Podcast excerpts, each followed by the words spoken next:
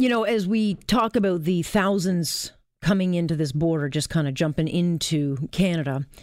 Um, this this next headline caught my eye because while the government does nothing to stop the flow of those people, we hear stories about established refugee claimants being sent back. We had a story last week of a family from Colombia that were being sent back after seven years here, and now we've got the Palfy family in Hamilton that are being threatened to be sent back. They've been on a refugee claim here for seven years. They came from Hungary. And the claim was made on the basis that they were uh, fleeing a severely violent domestic situation at the hands of the woman's husband, ex husband, uh, and the boy's biological father. And the family's original hearing with Canada's Immigration and Refugee Board started back in November 20, uh, 2012. But then, of course, as we hear so often, it just languished and languished and languished for six years. And so, in all that time, this Hungarian family has become part of the community. Mom and her new husband, stepdad, good jobs managing buildings. The teen boys are thriving at a Hamilton high school. Their mom, Elizabeth, holds a PhD, was a professor in Budapest. Her husband is an engineer. And the kids, they do community service. These are the success stories that we want. And yet, they just found out last year, after waiting all these years, that they're hearing and that their claim has been rejected, and they've been told they've got to go immediately. They join us now. Elizabeth and her lawyer, Lorne, join me now to discuss this. Thank you so much, both of you, for uh, this conversation. Thank you for inviting us. Elizabeth, Thank let me start.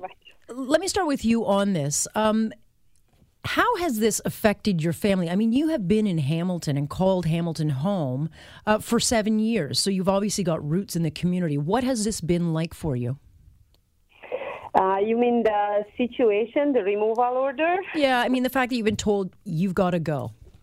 Yes. Um, when we arrived, my boys were eight and ten years old, and um, we didn't speak English at all. And uh, we came with three suitcases only, and we lived in a shelter.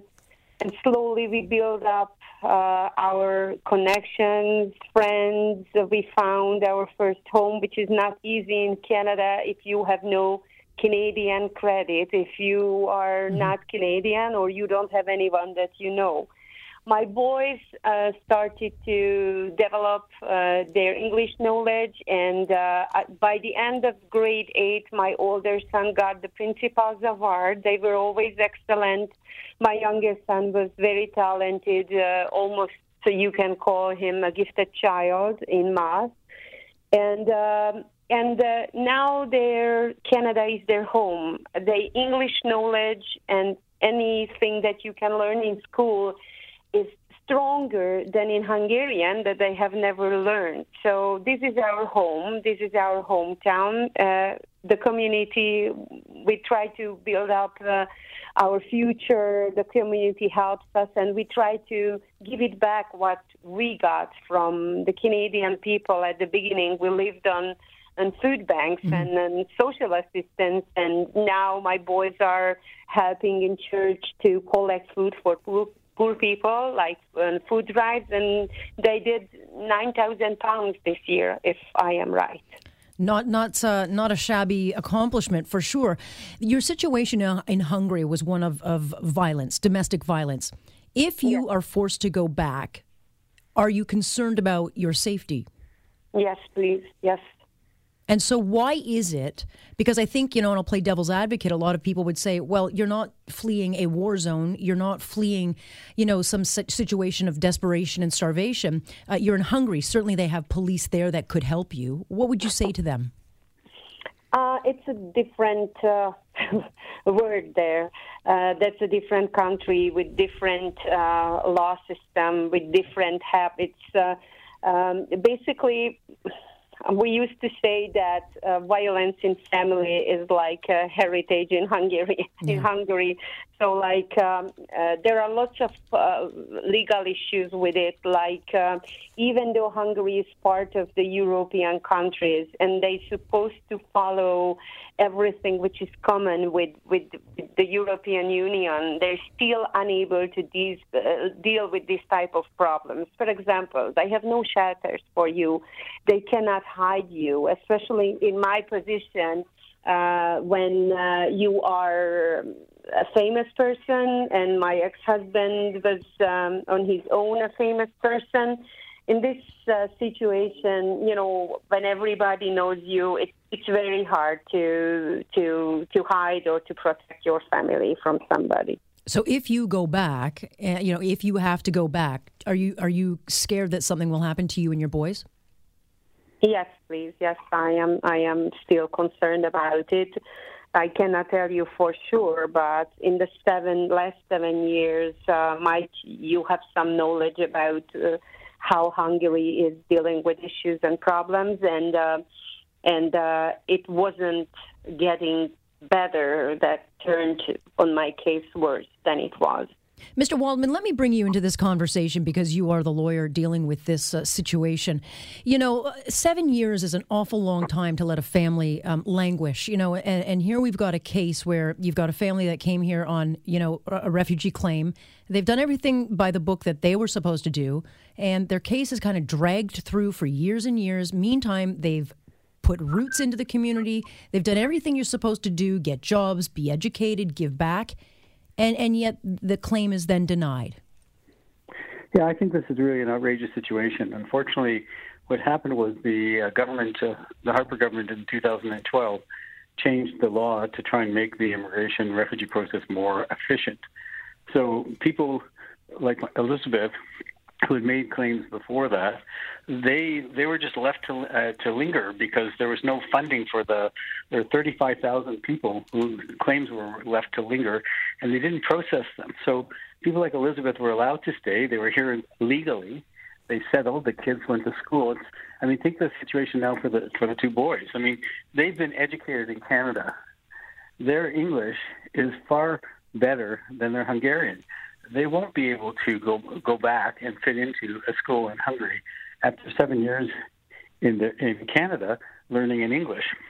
They're exceptional students. One of them is uh, shortlisted for for a huge scholarship at University of Toronto. I mean, they're they're they're unbelievable boys. They've been here for seven years. They're completely innocent.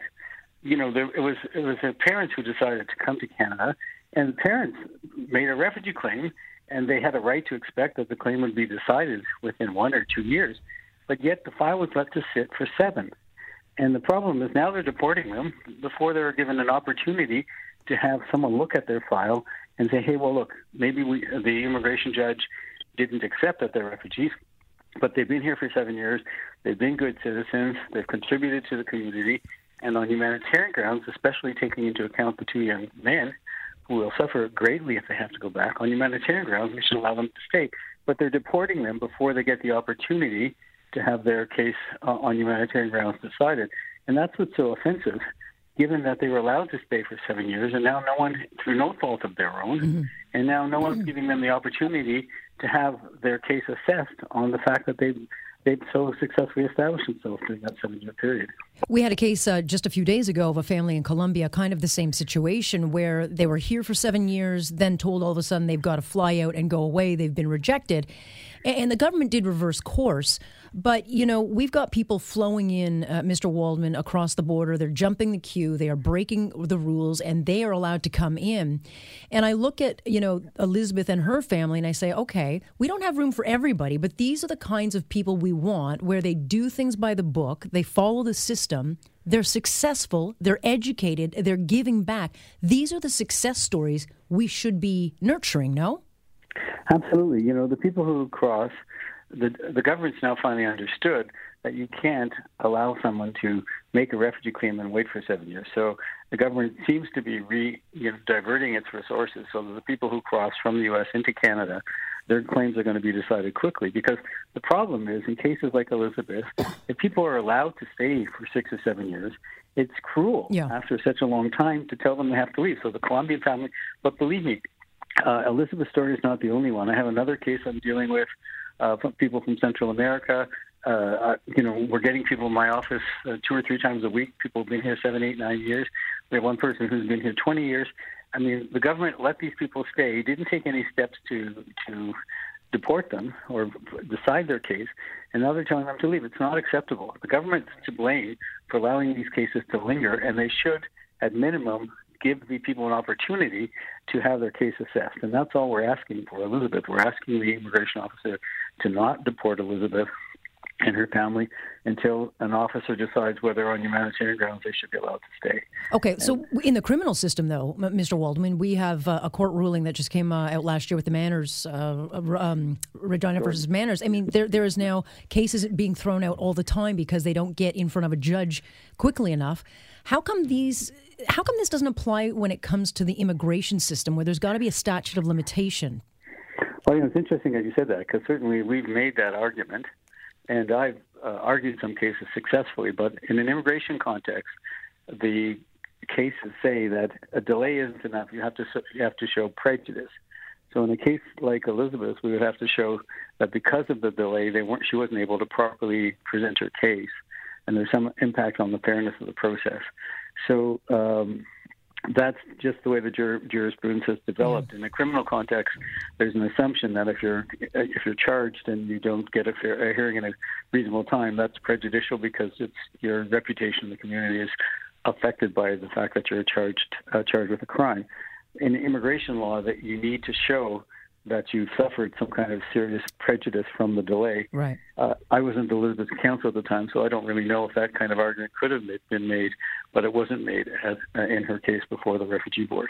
Elizabeth, what is next for you? I know that you've been told, um, you know, you've been ordered to go immediately. So, what happens next? Do you have to get plane tickets? What's going on now?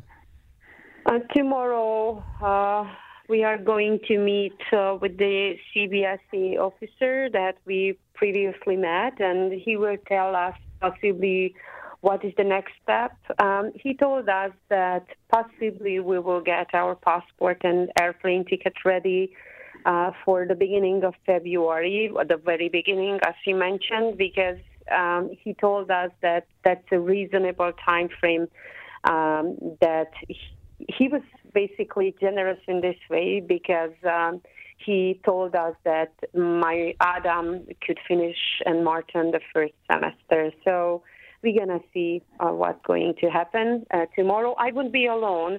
Uh, from Mr. Wadman's office, there is going to be my personal uh, lawyer, mm-hmm. Joanna Berry, uh, with us, and uh, I think um, you know I I am a person who follows the, the, the laws and the rules, and and um, we will um, basically work with this what he will tell us. Hopefully, that can be stopped. It's, it's not my, you know, it's uh, on uh, Mr. Lorne Waldman's office now, but absolutely we will follow everything that the officer will tell us. Mr. Waldman, what are the chances that Elizabeth and her family can reverse this?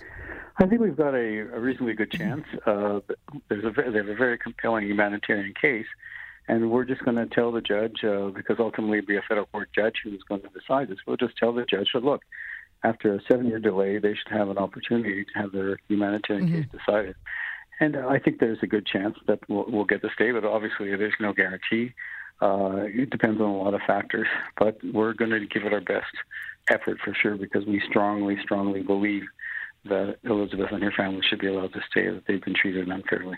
Well, I've never been accused of being a bleeding heart, but when I see cases like this that just simply don't make any sense given the absolute you know the, the atrocities going on right now in this country of people breaking the rules and, and getting rewarded for it uh, elizabeth i certainly hope for you and your family that uh, that we see a reversal on this and we'll continue following your journey thank you so much for joining us thank you very much for, thank for you your too. support thank you we will continue to follow that journey it doesn't make any sense to me these are the people you want people that become part of the community, give back. They've got lots to offer. Eh? Six, seven years languishing in a system that is so bloody broken. Anyway, uh, the good news is Lorne Waldman, uh, Waldman is one of the is a very good, very good immigration lawyer. So uh, maybe luck will be on her side and her family's side. We'll keep watching that. Here on Point, I'm Alex Pierson. This is Global News Radio.